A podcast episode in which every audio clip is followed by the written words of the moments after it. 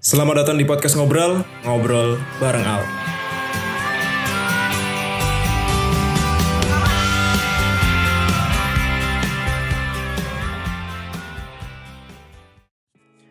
Halo, selamat datang di podcast Ngobrol, Ngobrol bareng Al. Jadi uh, ini adalah podcast uh, episode pertama gue yang sebelumnya mungkin uh, di episode perkenalan tuh ya gue bilangnya episode pertama waktu itu. Nah itu mungkin gue ralat ya karena itu nggak ada bahasan sama sekali gue cuma sekedar perkenalan uh, terkait diri gue dan juga uh, tentang podcast gue itu sendiri. Nah uh, jadi ini teman-teman di podcast uh, ngobrol episode satu ini gue bakalan bahas tentang bagaimana sih melihat pandemi dari kacamata stoa gitu, dari filosofi stoicism ya. Nah sebelumnya mungkin uh, kita semua setuju kalau pandemi COVID-19 ini tuh merupakan apa ya momok gitu ya, uh, apa namanya tantangan, merupakan ancaman gitu, merupakan uh, tekanan bagi global gitu ya, bagi dunia dan juga bagi uh, Indonesia gitu terkhusus buat masyarakatnya dan juga buat pemerintahnya gitu. Kenapa gue ngomong demikian? Karena uh, dari data terakhir yang gue lihat itu grafik uh, perkembangan corona itu semakin meningkat gitu, bukan semakin melandai gitu ya. Yang mana itu kalau melandai itu kan uh, apa ya? Uh, interpretasinya adalah penyebaran corona ini semakin mereda gitu ya. Tapi ini justru malah meningkat gitu, yang artinya malah uh, ini uh, semakin parah gitu loh apa persebaran corona ini gitu. Yang mungkin juga uh, ditunjukkan dengan uh, angka uh, orang yang terkena apa corona ini yang udah positif semakin banyak. Terus juga uh, angka kematian uh, korban dari uh, corona ini juga semakin banyak gitu kan.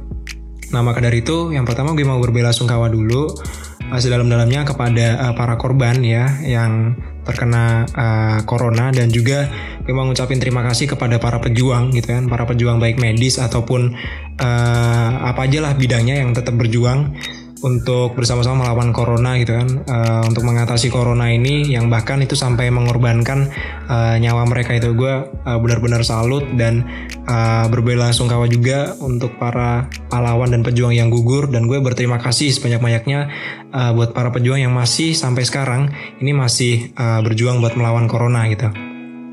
Nah, uh, seiring dengan pandemi corona yang masih terjadi ya, yang masih uh, semakin apa ya masih semakin uh, menyebar gitu masih semakin parah ini kan juga ada fenomena-fenomena yang cukup menarik ya yang gue garis bawahi di sini adalah fenomena ketika uh, teman-teman gue di media sosial terutama atau orang-orang random lah orang-orang lain di media sosial tuh banyak yang uh, apa ya negatif gitu loh bawaannya. Uh, mereka ya istilah kerennya apa ya uh, sambat gitu. Mereka sambat terus mereka uh, apa namanya uh, cuitannya atau curhatannya mereka tuh yang negatif semua gitu kan. Uh, ngeluh mereka ngeluh mereka kecewa mereka uh, takut mereka khawatir dan lain sebagainya gitu di tengah pandemi corona ini gue sendiri pun nggak nggak memungkiri loh kalau dulu waktu pertama uh, apa pertama pandemi ini gitu kan semakin merebak itu gue juga ngerasain hal yang sama gitu. Gue juga takut gitu kan gue juga khawatir gue juga uh, cemas gimana ini nanti ke depannya gitu. Nah tapi yang harus digarisbawahi adalah ketika perasaan-perasaan ini ya, perasaan cemas takut dan segala macamnya itu uh, dibiarkan berlarut gitu kan dan kita pun nggak bisa uh, mengatur itu gitu kita nggak bisa menyingkirkan perasaan-perasaan itu itu justru jadi uh, apa ya ditakutkan bisa jadi penghalang gitu bisa jadi penghambat yang mungkin mengganggu uh, produktivitas kita, kreativitas kita dan lain sebagainya gitu. Nah, maka dari itu gue mau coba bahas nih uh, bagaimana sih filosofi Stoa gitu kan dalam memaknai pandemi corona ini gitu. Jadi mungkin buat teman-teman yang belum tahu uh, filosofi Stoa ya atau sto, uh, Stoicism filosofi ini, uh, filosofi Stoa itu uh, merupakan aliran filosofi yang uh, didirikan oleh uh, Zeno of Citium kalau nggak salah itu. Itu sekitar 2300 tahun yang lalu gitu. Nah, filosofi ini tuh cukup populer ya, uh, cukup terkenal juga gitu. Bahkan sampai sekarang ini itu masih banyak banget pengikut atau orang-orang uh, yang menggunakan filosofi ini di dalam kehidupannya gitu. Nah, uh, filosofi ini juga terkenal salah satunya karena uh, tiga tokoh yang uh, apa ya jadi tokoh yang keren banget lah jadi tokoh yang uh, terkenal banget buat orang-orang yang uh, pengikut filosofi Stoa ini gitu. Nah, salah tiga di antaranya itu ada Seneca itu. Nah, si Seneca ini uh, dia latar belakangnya adalah pejabat politik gitu. Dia senator, dia uh, advisor itu penasihat di zaman kekaisaran Roma ya. Terus ada lagi ini uh, siapa? Marcus Aurelius. Nah, ini kaisar besar Romawi gitu. Dia ini uh, apa salah satu kaisar yang paling kuat gitu kan yang paling besar di era kekaisaran Romawi itu. Nah, yang terakhir ini ada Epictetus. Nah, Epictetus ini latar belakangnya beda. Kalau dua tadi mungkin dari kalangan pejabat gitu ya, kalangan bangsawan. Nah, yang Epictetus ini dia latar belakangnya adalah seorang budak gitu. Yang mana dalam seumur hidupnya itu dia selalu disiksa gitu. Dia diasingkan sampai akhirnya dia uh, di tempat dia diasingkan tadi dia mengajari filosofi Stoa ke masyarakat uh, di tempat dia diasingkan tadi gitu. Nah, dari ketiga orang tersebut itu banyak banget pengaruhnya uh, sehingga filosofi Stoa ini uh, apa ya sampai sekarang pun ini masih terkenal gitu dan masih jadi pegangan hidup gitu lah kan kalau bisa dibilang bagi beberapa orang gitu kan dan juga dari beberapa kalangan gitu. Nah berbicara tentang filosofi Stoa juga ini mungkin uh, gue kasih referensi sedikit ya buat kalian. Ada beberapa judul buku tuh yang terkenal banget. Uh, dia bahasanya tentang filosofi Stoa ini atau filosofi uh, Stoicism filosofi ini. Itu ada bukunya siapa ya? Uh, Ryan Holiday. Itu bukunya itu ten, judulnya The Daily Stoic. Ada juga uh, buku Indonesia nih, uh, buku bahasa Indonesia itu karya Henry Manampiring. Nah, buku karya Bang Henry Manampiring ini judulnya Filosofi Teras. Nah, ini bukunya bagus banget dan mungkin dari kalian juga uh, sebagian besar udah ada yang pernah baca gitu kan atau mungkin sekedar tahu gitu kalau ada buku judulnya Filosofi Teras gitu. Nah, berbicara tentang uh, filosofi Stoa ya, itu salah satu konsep utamanya konsep intinya itu adalah tentang kebahagiaan gitu. Nah, gue mau uh, jelasin sedikit nih tentang kebahagiaan. Jadi ada hal yang menarik nih. Uh, hal yang menarik ini adalah interpretasi kebahagiaan uh, bagi orang yang biasa ya, bagi kita, dan juga interpretasi uh, kebahagiaan bagi uh, kaum stoik atau kaum atau orang-orang pengikut aliran stoa ini ya. Jadi uh, buat kita ya, buat kita orang biasa ini atau yang bukan pengikut uh, filosofi Stoa, ini menganggap uh, bahwa kebahagiaan itu ya sekedar uh, rasa senang gitu, sekedar uh, sumringah, sekedar kasmaran gitu kan. Pokoknya uh, apa ya, emosi emosi positif lah gitu, sekedar itu.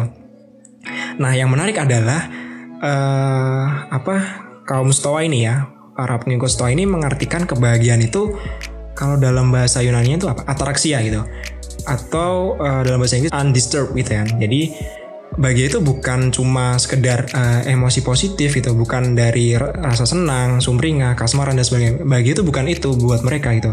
Bahagia buat mereka ya uh, dengan gak adanya emosi negatif gitu. Cukup dengan mereka nggak cemas, cukup dengan mereka nggak khawatir, cukup dengan mereka nggak takut, cukup dengan mereka nggak uh, uh, kebanyakan negatif thinking, itu kebahagiaan buat mereka gitu. Itu interpretasi kebahagiaan yang hakiki buat mereka gitu.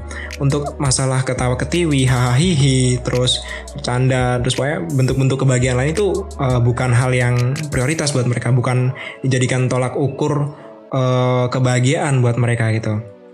Yang utama bagi mereka ya bisa enggaknya mereka ngehilangin emosi negatifnya. Nah, itu kunci dari kebahagiaan menurut uh, apa namanya para pengikut Stoa ya dalam filosofi Stoa ini.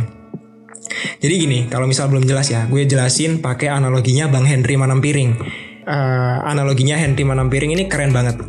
Itu simple tapi uh, menarik gitu. Misal nih, kalian ya malam-malam jalan sendirian di gang sepi gitu dan gelap gitu ya. Nah, tiba-tiba ketemu orang badannya tatoan semua gitu. Looknya preman banget lah pokoknya. Dia pakai kalung rantai, terus rambutnya ya keren banget pokoknya semiran sangar gitu lah. Terus uh, pakainya juga robek-robek gitu, tatoan semua. Pokoknya serem banget dan sangar lah pokoknya orangnya. Nah, ketika kalian uh, di jalan tadi ya, di gang sepi tadi, malam hari gelap gitu kan, tiba-tiba ketemu orang yang kayak gitu, nah itu gimana nih reaksi kalian? Coba kalian jawab dalam hati ya, gue kasih waktu 5 detik.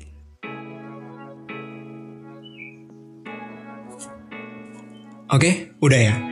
Nah, dari uh, pertanyaan tadi ya, gimana kalau misalkan uh, kalian lagi malam-malam gitu jalan sendiri di gang sepi gitu kan, tiba-tiba ditemuin orang yang kayak gitu, uh, papasan sama orang yang kayak gitu itu pasti uh, banyak dari kalian tuh yang menjawab gini, ya takut lah, atau mungkin ada yang jawab ya pasti kabur lah, lari lah, atau uh, justru ada yang mungkin responnya bakal nangis gitu, ada yang uh, responnya malah mungkin biasa aja gitu, dan atau uh, ada juga yang responnya tuh malah dia menyapa gitu kan. Dia nyapa orang tadi dia bilang permisi ke orang tadi kayak gitu. Nah ini menariknya. Respon dari kalian yang macam-macam tadi itu muncul akibat dari pikiran kalian sendiri terhadap orang itu gitu. Kalian yang berpikiran aduh bakalan diganggu nih gue bakalan dipalakin bakalan diculik bakalan dirampok pokoknya bakalan dijahatin ya itu muncul karena kalian punya pikiran kalau orang tadi itu bakal ngelakuin hal jahat ke kalian gitu.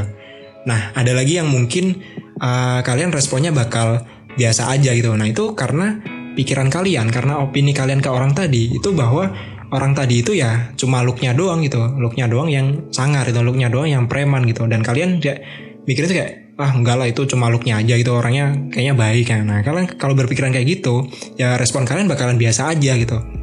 Nah, mungkin ada juga yang respon kalian tadi yang cukup menarik ya. Uh, respon kalian malah kalian bakal nyapa gitu kan. Kalian bakal uh, bilang permisi ke orang tadi. Itu bisa muncul respon kayak gitu. Itu adalah kalau misal uh, pikiran atau opini dari kalian terhadap orang itu adalah ternyata orang itu uh, kenal sama kalian gitu loh. Ternyata orang itu tetangga kalian dan memang uh, dia ditugaskan sebagai apa ya petugas keamanan gitu yang jaga daerah di sekitar uh, rumah kalian kayak gitu di sekitar kompleks kalian kayak gitu. Nah ini nih menariknya. Satu orang yang sama tapi responnya kok bisa berbeda gitu loh. Nah dari situ salah satu filsuf Stoa ya, si Epictetus tadi itu bilang gini, It is not things or person that disturb us, but our opinion of them. Nah jadi bukan hal atau orang yang mengganggu kita gitu loh, tapi pikiran kita, opini kita akan hal tersebut gitu. Ini kan berarti satu orang yang sama, kenapa bisa responnya beda-beda? Artinya kan masalahnya itu ada di pikiran kita gitu loh. Isunya itu ada di uh, pikiran kita, ada di opini kita gitu. Loh. Bagaimana kita berpikiran, yaitu yang mempengaruhi respon kita nantinya gitu. Jadi para stoa itu beranggapan kalau emosi negatif itu adalah akibat dari nalar yang sesat, bukan disebabkan uh, apa peristiwa eksternal gitu loh. Terus gue mau ngutip nih dari Marcus Aurelius ya, si kaisar paling kuat di apa kekaisaran Romawi tadi, uh, si kaisar besar ya, yang juga penganut Stoa itu terinspirasi dari Epictetus juga tuh. Dia bilang gini, e, jika kamu bersusah hati karena hal-hal eksternal, kesusahan tersebut datangnya bukanlah dari hal tersebut gitu, tetapi dari pikiranmu sendiri mengenai hal itu dan kamu memiliki kemampuan mengubah pikiran ini kapan saja gitu. Nah, jadi jelasnya kayak gini kalian mungkin berpikiran kalau skema dari emosi kalian itu sebatas sebab akibat gitu. Jadi cuma ada dua gitu. Sebabnya adalah kejadian yang akibatnya adalah emosi kalian gitu. Jadi saya kayak kejadian ini adalah inputnya, terus uh, emosi atau respon kalian itu adalah outputnya itu. Padahal menurut para filsuf Stoa itu nggak gitu gitu caranya, nggak gitu skemanya gitu. Ada hal yang nggak kalian sadarin gitu. Menurut mereka skema yang benar adalah adanya fakta objektif ya kejadian tadi uh, atau hal eksternal yang kemudian ditambahin sama interpretasi dari kita atau uh, apa ya pikiran gitu kan bagaimana kita menginterpretasikan ob, uh, fakta objektif tadi atau kejadian eksternal tadi baru hasilnya itu adalah emosi kita gitu respon kita nah penyebab uh, emosi kita atau respon kita ya gara-gara interpretasi dari kalian uh, dari kita tadi gitu jadi ketika ada satu apa namanya satu kejadian eksternal gitu ya, itu dia apa ya? Kalau para filsuf Stoa itu uh, mengategorisasikan hal eksternal itu sebagai uh, hal yang apa ya? Tidak bisa dikendalikan gitu loh.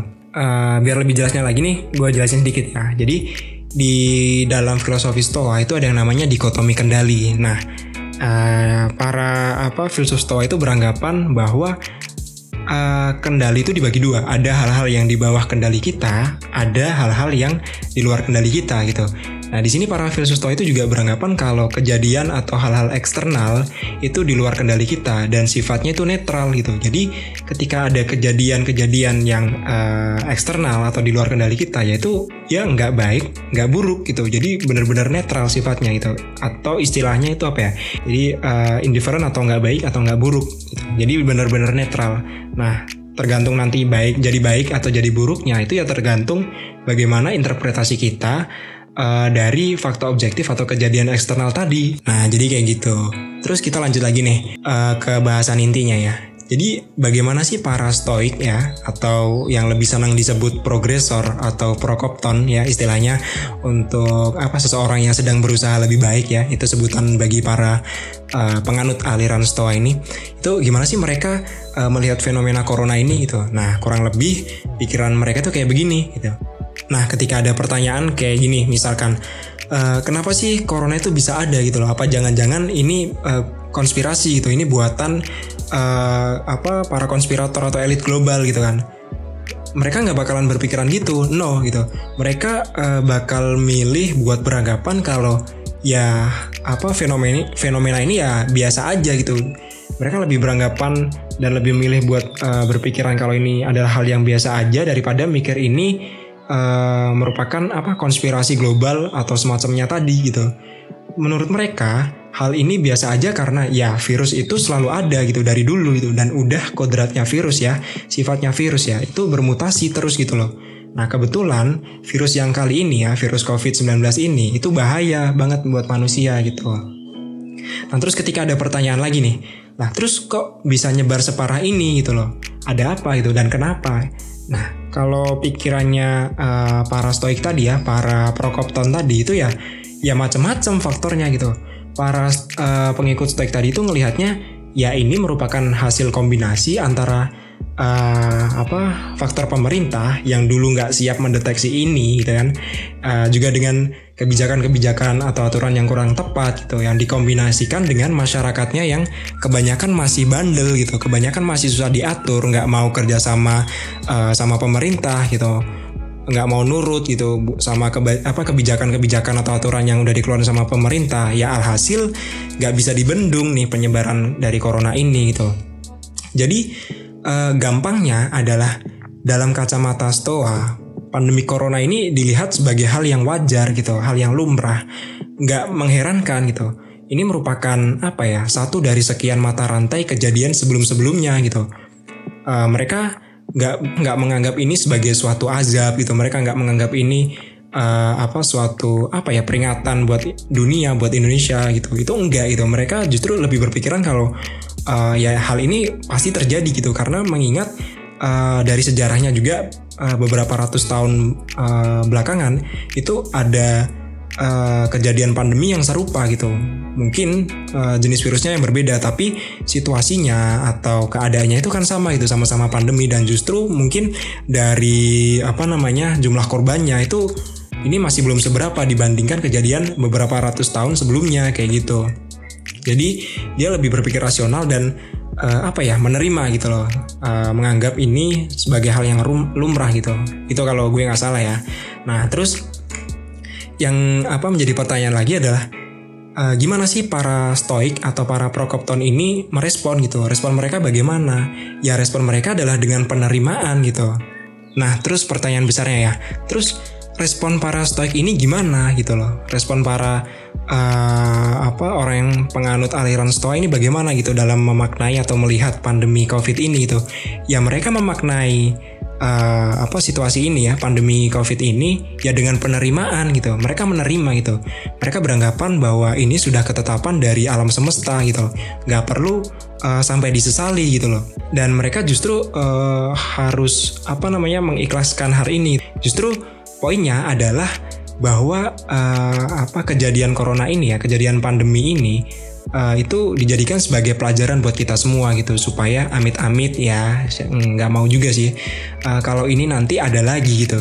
Ya kita udah siap buat ngadepinya gitu. Kalau misalkan uh, amit-amit ya tadi ke depannya berapa puluh tahun atau berapa ratus tahun ke depan itu bakal kejadian lagi kayak gini. Nah kita udah ada bekal nih udah ada uh, pelajaran yang kita dapat dari kejadian yang sekarang ini gitu. Kita udah siap lah buat ngadepin ke depannya kayak gitu. Uh, terus gue mau balik lagi nih. Uh, udah senggol sedikit tentang pembagian uh, kendali ya dalam stoa. Nah uh, para stoik tadi atau para prokopton tadi itu mengategorisasikan fenomena pandemi corona ini itu sebagai hal eksternal gitu dan di luar kendali kita gitu atau istilahnya tadi indifferent gitu ya. Ini uh, corona ini nggak baik ya nggak buruk gitu karena merupakan hal yang nggak bisa kita kontrol gitu tapi juga uh, unpreferred gitu atau nggak uh, diinginkan gitu ya dia sifatnya netral gitu. Nah terus uh, pertanyaan lanjutannya adalah kalau pandemi corona ini dikategoriin uh, sebagai hal eksternal atau di luar kendali kita, terus yang di bawah kendali kita apa dong? Nah, ini pertanyaannya menarik nih. Uh, ketika uh, apa namanya pandemi corona tadi dikategori dikategoriin sebagai hal eksternal ya atau di luar kendali kita, ya yang paling penting adalah uh, bagaimana kita bisa apa ya memanfaatkan hal-hal yang di bawah kendali kita, yaitu pikiran dan respon. Nah, itu yang masih dalam uh, ranah kita ya, masih dalam kendali kita gitu. Nah, uh, yang buruk adalah ketika uh, kita berpikiran egois gitu, kita berpikiran negatif dan kemudian merespon dengan uh, apa kita berbuat nggak adil gitu dan nggak memperdulikan orang lain gitu. Jadi ketika apa uh, pandemi corona ini ada, terus kita merespon dan uh, apa berpikiran dengan egois gitu kan, ya kemudian yang muncul adalah uh, pandemi corona ini hal yang makin buruk gitu kita cuma uh, mikirin keselamatan diri kita sendiri gitu kan. Kita uh, nggak uh, memperdulikan orang lain gitu. Ini yang kemarin bikin pandemik ini malah jadi makin buruk gitu. Misalkan kayak kemarin uh, waktu awal-awal apa diumumin physical distancing itu kan ada uh, perintah buat nggak keluar rumah dan lain sebagainya itu orang-orang responnya justru dengan negatif gitu. Mereka dengan egoisnya hanya mementingkan keselamatan diri mereka sendiri yang ujung-ujungnya uh, adalah mereka uh, ini apa kayak panik buying gitu kan. Mereka uh, nimbun barang mereka uh, nimbun masker ngabisin uh, stok uh, makanan atau stok kebutuhan pokok lainnya di toko-toko. Nah kayak gini nih yang nggak uh, boleh gitu. Dan ini wujud dari uh, apa kenegatifan dari pikiran dan juga respon kita kayak gitu. Terus di filosofi stoa ini tuh percaya bahwa manusia itu merupakan dua hal gitu ya yakni uh, makhluk nalar dan makhluk sosial gitu. Makhluk nalar yang dimaksud dalam stoa ini itu berarti uh, justru kita harus memanfaatkan hal di bawah kendali kita. Ya tadi yang gue jelasin ya, uh, yang mana itu adalah pikiran dan juga respon kita untuk uh, kita bisa tetap fokus melakukan apa yang kita bisa gitu. Contohnya dengan adanya pandemi ini ya, yang juga diikuti dengan uh, aturan dan juga kebijakan dari pemerintah untuk nggak keluar, untuk kita melakukan physical distancing, kita harus di rumah, work from home, learning from home. Nah, itu harusnya membuka pikiran kita untuk gimana sih supaya kita bisa tetap produktif dan tetap kreatif gitu walaupun ada pembatasan uh, sosial walaupun uh, ada pelarangan untuk keluar rumah nah yang lebih baik lagi adalah ketika kita bisa uh, menemukan gitu. Kita bisa memahami dan menemukan hal-hal baru yang mana itu merupakan passion passion uh, kita gitu. Yang mungkin sebelumnya uh, waktu di situasi normal itu uh, kita nggak menemukan dan kita nggak sadar kalau kita punya passion itu gitu. Nah justru dengan adanya pandemi ini gitu kan mungkin jadi apa ya terpancing gitu loh. Jadi passion passion yang mungkin uh, sebelumnya itu kita nggak sadar itu justru malah keluar semua. Mungkin kayak uh, selama di rumah kita jadi bisa lebih kreatif dengan bikin konten. Terus juga kita bisa uh, manage event-event untuk berbagi pada sesama atau event-event donasi atau segala macamnya. Itu merupakan passion kita gitu yang sebelumnya di situasi normal nggak kita sadari gitu. Dan dengan adanya pandemi ini uh, passion-passion kita itu bisa terpancing gitu loh. Dan kita bisa sadar kalau itu merupakan passion kita kayak gitu. Nah, kemudian yang kedua, gue mau bahas nih yang tentang makhluk sosial gitu. Nah, ini nih yang menurut gue paling diabaikan sama orang-orang gitu. Dengan kita egois tadi ya, dengan kita eh, nggak uh, mempedulikan orang lain, kita apatis sama kesehatan dan kesejahteraan orang lain, uh, kita apa namanya apatis sama upaya pencegahan penularan gitu, apatis sama kebijakan-kebijakan dan peraturan yang dibuat sama pemerintah, apatis sama kesehatan dan juga kesejahteraan diri kita sendiri dan juga orang lain. Nah ini udah melenceng gitu dari uh, hakikat makhluk sosial gitu. Kita udah melenceng dari desain atau kodrat dasar kita sebagai manusia gitu. Nah, terus pertanyaan besarnya ya, uh, pertanyaan besar lainnya adalah bagaimana sih uh, kita harus bertindak gitu sesuai dengan desain atau kodrat dasar kita sebagai makhluk nalar dan makhluk sosial tadi gitu di tengah uh, pandemi COVID ini gitu. Nah, ini kan uh, pertanyaan kayak apa ya? Jadi kita tuh harus gimana gitu loh. Uh, kalau misal kita melihat pandemi ini, kalau misal kita memaknai pandemi ini dari kacamata uh, filosofi stoa tadi gitu kan.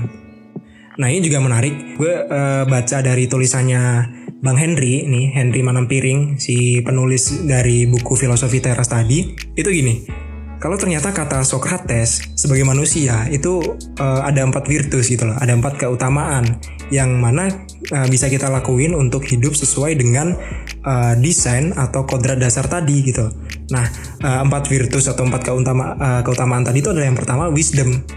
Nah, uh, masuk dari wisdom sendiri adalah kita tuh harus bijak gitu, kita harus uh, memanfaatkan nalar kita gitu untuk bertindak dan uh, apa menentukan pilihan gitu untuk mengambil keputusan gitu. Misal dengan kalian mematuhi aturan pemerintah untuk physical distancing, uh, pakai masker, nggak keluar rumah gitu kan, cuci tangan dan sebagainya.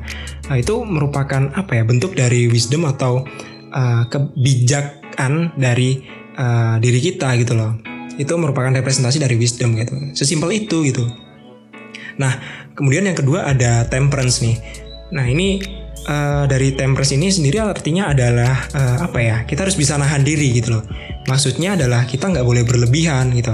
Oke lah, khawatir apalagi di tengah pandemi ini gitu kan cemas itu manusiawi gitu. Tapi uh, kita juga nggak boleh kebablasan gitu. Misal yang paling sering nih ya, kita curiga berlebihan sama tetangga sendiri gitu, sampai mengintimidasi tetangga yang keluarganya ada yang kena corona gitu. Kita marah, kesel, takut dan justru kayak uh, mempengaruhi tetangga yang lain kalau uh, apa orang itu kayak jangan didekatin gitu. Orang itu uh, ya pokoknya kita intimidasi lah kayak gitu.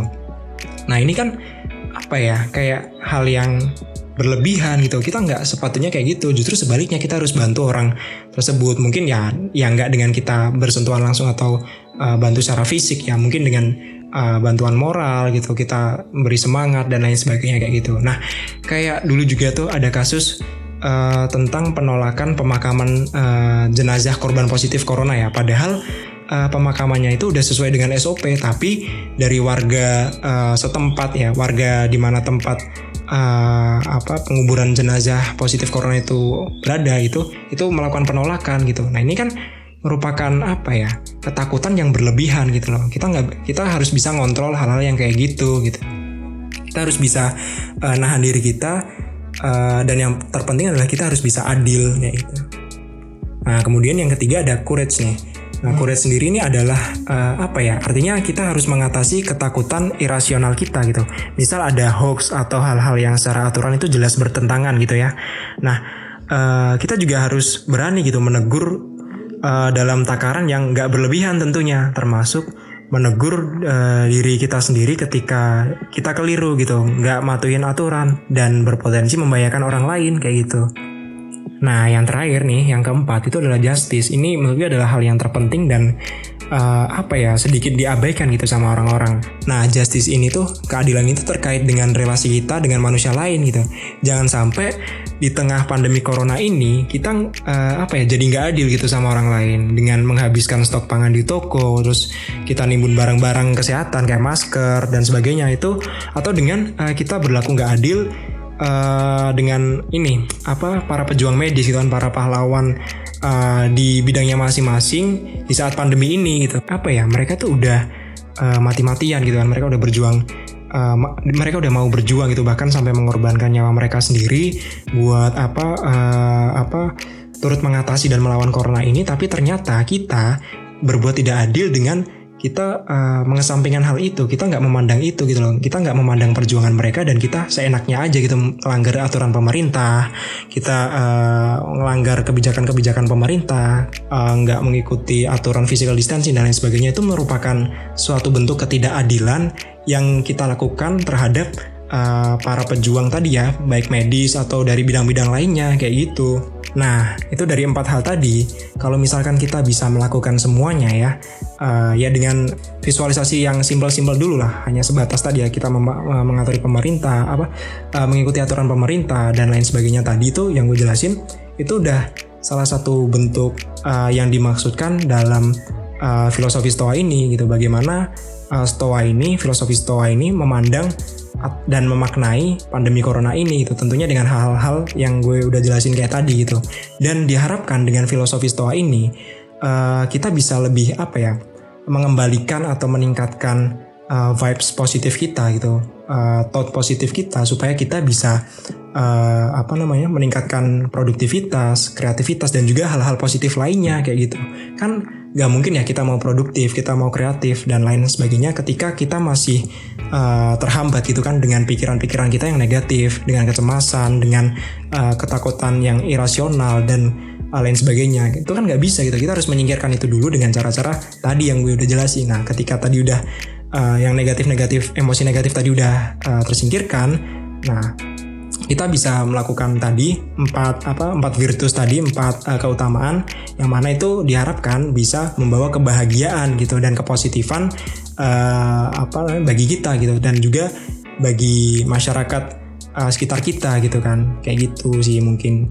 Ya itu mungkin apa uh, ya jadi kayak gitu sih mungkin uh, apa namanya sepengetahuan gue ya sepemahaman gue tentang bagaimana sih orang uh, Stoa ya atau filosofi Stoa ini uh, memaknai pandemi corona ini. Ya sebenarnya itu juga gue apa ya masih belum uh, bisa lakuin maksimal ya. Tapi gue coba buat uh, tetap menerapkan itu ketika gue uh, mulai lalai gitu dan dan nggak uh, melakukan empat virtus tadi itu gue mencoba buat menegur diri gue sendiri gitu kan. Wah gue nggak boleh gini nih gue udah apa sedikit paham konsep tentang uh, apa stoa gitu stoicism. Nah seharusnya gue bisa lebih baik dan lebih bijak dalam memaknai pandemi corona ini. Jadi kayak gitu sih dan harapan gue uh, ke depannya kalian yang dengerin ini bisa melakukan hal serupa gitu. Mungkin dari hal-hal yang simpel gitu dan justru uh, ke depannya malah bisa membawa hal-hal yang positif yang lebih besar gitu kan terkait produktivitas dan juga hal-hal lain sebagainya kayak gitu.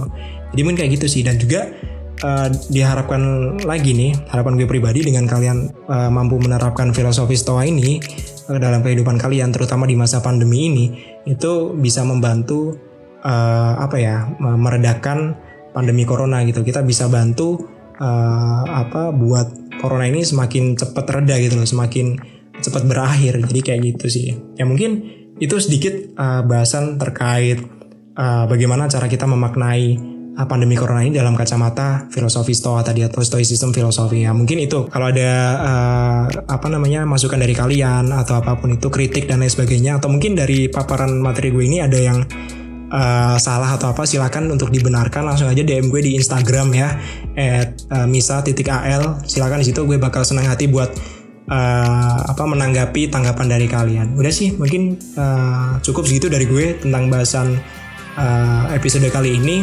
Sampai jumpa di episode berikutnya. Dah.